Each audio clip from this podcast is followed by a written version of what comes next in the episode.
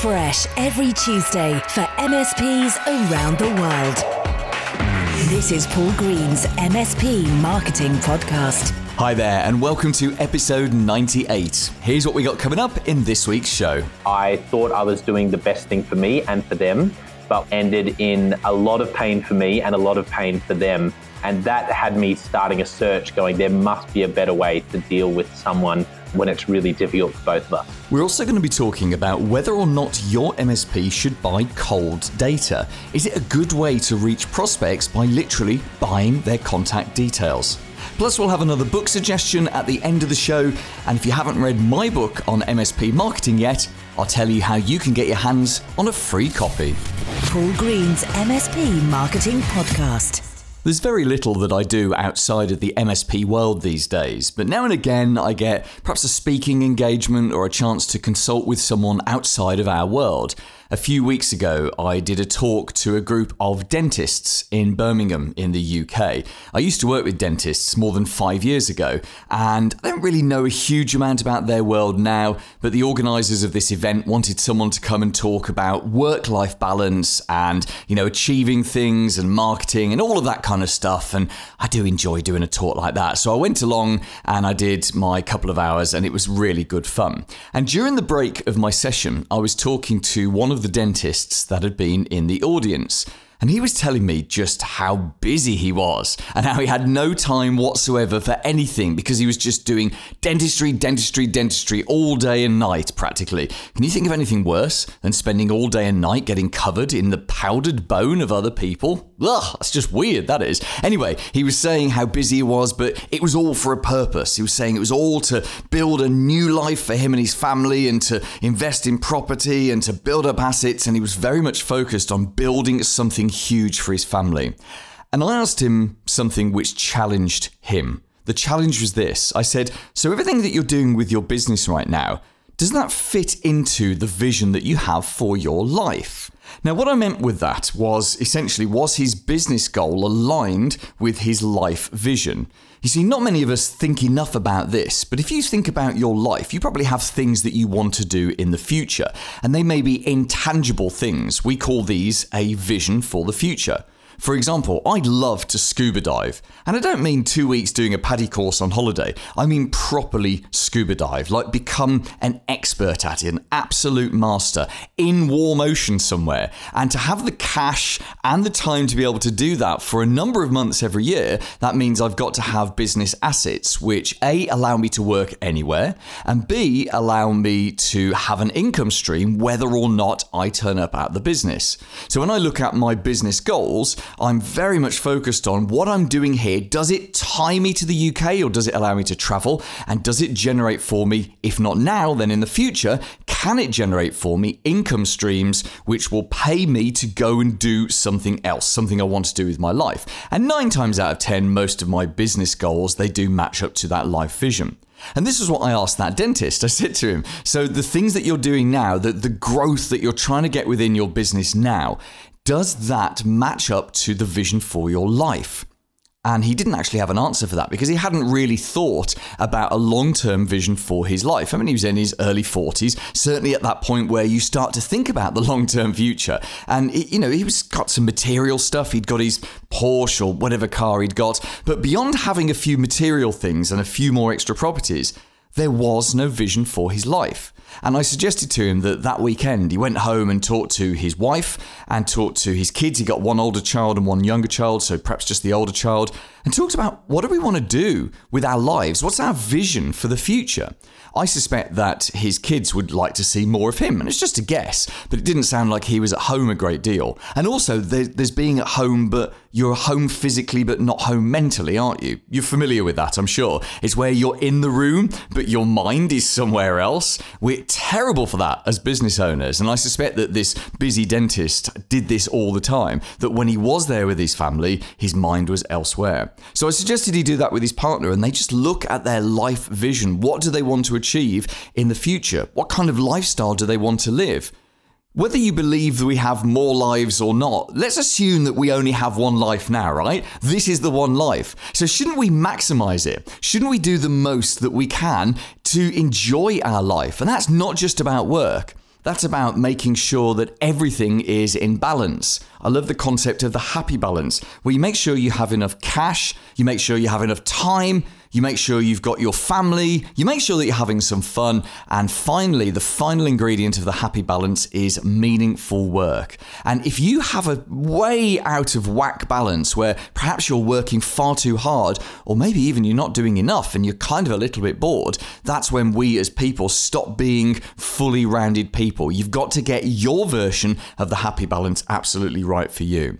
So if you haven't done this before, go home, talk to your other half, your life partner, not your business partner, your life partner. What's the vision for your lives? What would you like to do more of? Is it traveling? Is it just walking the dog more? Is it scuba diving, hang gliding, golf, whatever it is that you guys want to get into? Where do you see yourselves in the future with your lives?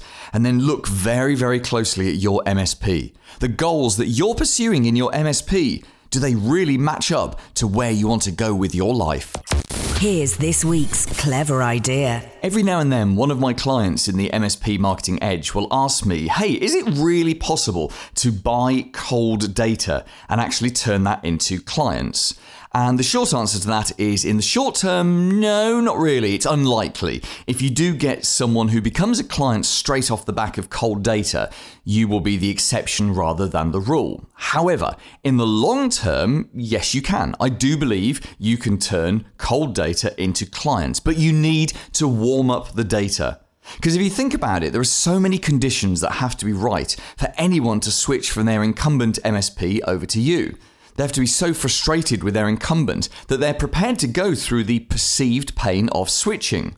And we know that a lot of people stay with their MSP because of something called inertia loyalty.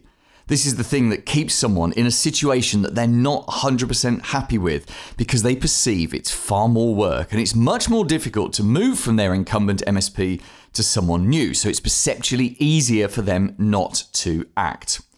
So a prospect has got to be so frustrated with their incumbent MSP that they're prepared to go through the pain of switching.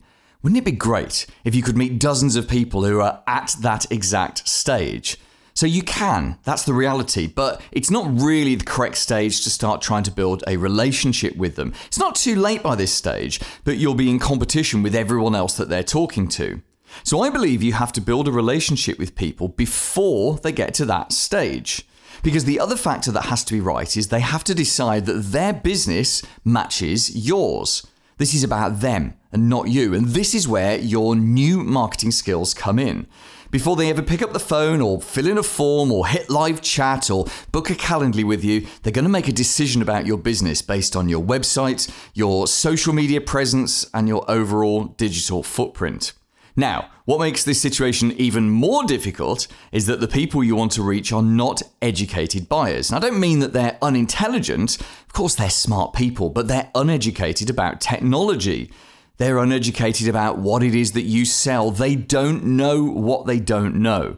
So they're not making cognitive decisions to switch from one MSP to another. They're making emotional decisions. In fact, the vast majority of prospects that are looking at you are making emotional decisions about whether to buy from you or not. So can you see now why buying some cold data and sending a couple of emails to that data is just not going to tick all the boxes?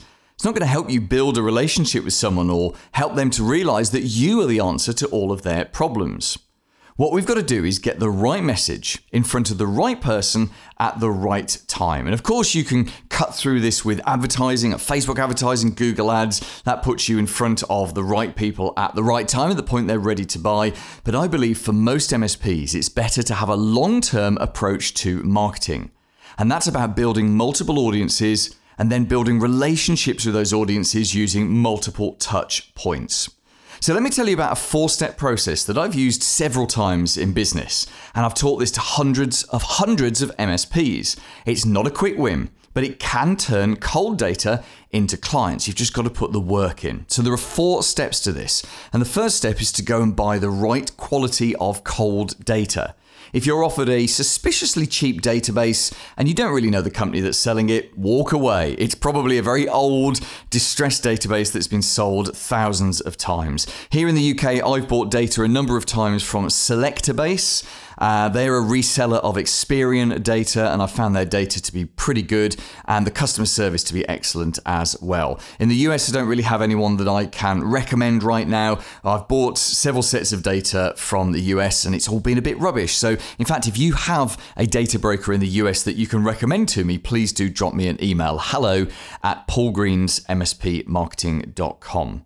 Now, step two, once you've got some of that data, you have to scrub it. This is an optional stage. Personally, I don't bother doing this because we spend good money on good quality data. But if you've acquired some data, perhaps you've scraped it off Google or acquired it off LinkedIn or some other way, then you would clean that data before you start emailing it. There are a number of reasons why you do this, primarily to do with email deliverability and cost. So, if you're emailing people and you get lots of bounces because the email addresses are dead or the person behind the email address is dead, that can have an effect on your email deliverability long term. So, scrubbing is literally a process of getting someone like a virtual assistant to look at the email addresses. You could run them through a tool, there's a number of tools, there's one called the Checker, which you could have a look at, or at the very least, you could go to the, you know, the domain name of the company and the email address and just see if there's actually a website at that domain name. If you're in the UK, you could even go to Companies House and see whether the person is still active within that company. The number of different things you can do, but don't you do it yourself. Get a virtual assistant to do it for you. Now, step three is where you start to email people, and there are loads of different ways to do this. So, a lot of it rotates around your CRM, your customer relationship manager, like MailChimp, for example, and how much work you've already done on it. So, every MSP should have a core CRM that they're using to build up their prospects, but you've got to protect that core CRM. So you've got a couple of different options for you. Option one, if you're at the very beginning of your CRM journey and you don't yet have a CRM, then your option is just to add the cold data to your CRM. Now, I don't recommend this for most people because there is an inherent danger in doing it. For example, if you buy a thousand email records and import them into your CRM, and then you email them the first time, and a proportion of people hit the spam complaint button, there's the potential your CRM will say, hang on a second, this person's just imported data, they've had complaints, this is a spammer, and they'll just put your account on pause. And that's why most people who choose to do this use a second CRM, which we call a burner CRM. So this is your second option. You have a second CRM, you import your cold data into that. So let's say your main CRM is ActiveCampaign, and then you buy MailChimp as a burner CRM, as a second CRM. So what you do do is you import the cold data into your burner CRM and you send them emails, and the emails are trying to get them to opt into your main CRM.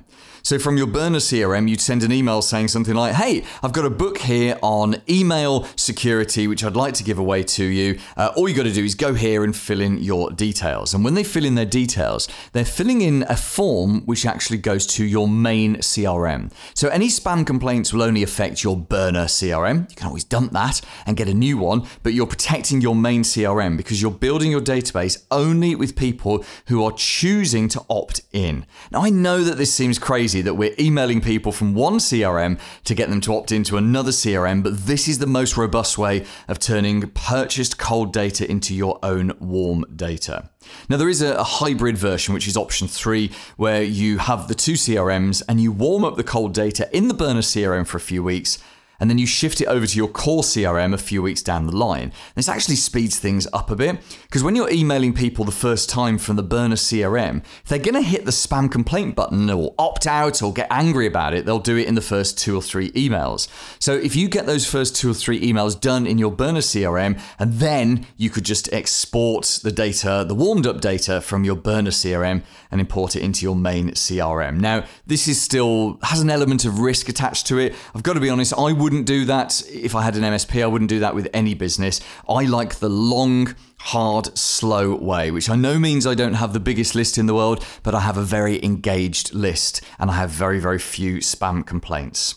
Step four then, once you've got some of this cold data to opt into your database, well, that's just the start point because you've then got to build a relationship with them. And that's about generating great content, putting it in front of them all of the time and generating multiple touch points. Remember, people only buy when they're ready to buy. So your goal is to be in front of them and have them warmed up on that day. Now, I've rushed over that, and in fact, there's a more in depth guide on this on my website. If you go into Paul Green's MSPmarketing.com and search for cold data, you'll find a very in depth article about this. And I must mention as well that all of the things that I've talked about here, all of the tools that you need, things like a book on email security and content to email people on a regular basis, well, you can get those from my service, which is called MSPMarketingEdge.com. But if you're going to do this, please do spend some time time warming up your cold data, cold data in itself has very little value until you've warmed it up and built a relationship with it. Paul's blatant plug. 3,129 MSPs all over the world now have a copy of my book. It's called Updating Servers Doesn't Grow Your Business. It's your brief guide to marketing your MSP and you can get a free copy right now at paulgreensmspmarketing.com. If you're in the US or the UK, we'll physically post you a free copy. Otherwise, we'll send you a PDF straight away. paulgreensmspmarketing.com. The big interview. Hi, I'm Jono White, founder and principal consultant of Clarity and author of the book Step Up or Step Out How to Deal with Difficult People, Even If You Hate Conflict. And any of us that have been in business for more than about five minutes and have staff have come across difficult people. And I know certainly in our world, sometimes technicians can be incredibly difficult people to work with, especially when the owner is a technician and they're surrounded by other technicians. So we're going to talk in this interview, Jono, or I'm going to ask you to talk about how to deal with these people. Let's first of all just look a little bit into your background. So what qualifies you to write a book about how to deal with difficult people? Well, Paul, I have done this terribly in the past. And I really wrote this book because I've experienced the heartache and the pain of dealing poorly with people that you find difficult to work with. And I had experiences where I thought I was doing the best thing for me and for them. But what turned out to happen was I was doing the right thing. It's what needed to happen. But the process in which I did it ended in a lot of pain for me and a lot of pain for them. And that had me starting a search going, there must be a better way to deal with someone when it's, uh, when it's really difficult for both of us. Because I don't know if you find this still, and clearly you found it in the past, but I know when I had lots and lots of staff, when I knew that there was a problem and we had to deal with it, I could feel, you know, even the, the morning when I'd wake up, I'd wake up sort of really early in the morning and I'd feel that kind of sick feeling in my stomach. And I'd, I'd just, it would kind of knock my entire day out knowing that there was going to have to be some conflict during the day. Yeah, hundred percent. I um, I've felt the same, and the prompt for me working with leaders around the world, and it would be the same for MSP owners. Fifty percent of my coaching sessions with leaders and and with business owners end up talking about this topic because it's what keeps us up at night. If we are anything like um, most leaders around the world, there's a passion for people and to change the world and transform things. And when you find yourself at a crossroads where there's a person and you don't quite know how to deal with it in a way that's going to move your business forward, and there's always multiple stakeholders, it's something that leaves you um, definitely can uh, can cause you sleepless nights. And uh, for me, probably the lowest point I had dealing with this was when I had a really hard conflict and I found myself trying to find some space. I was sitting under a tree, just getting out into nature because it, it had been causing me a lot of pain. And I, I just didn't know the best way to go about it. And not that everyone ends up in this place, but for me, that low point was having a horrible conversation just because I didn't know what else to do.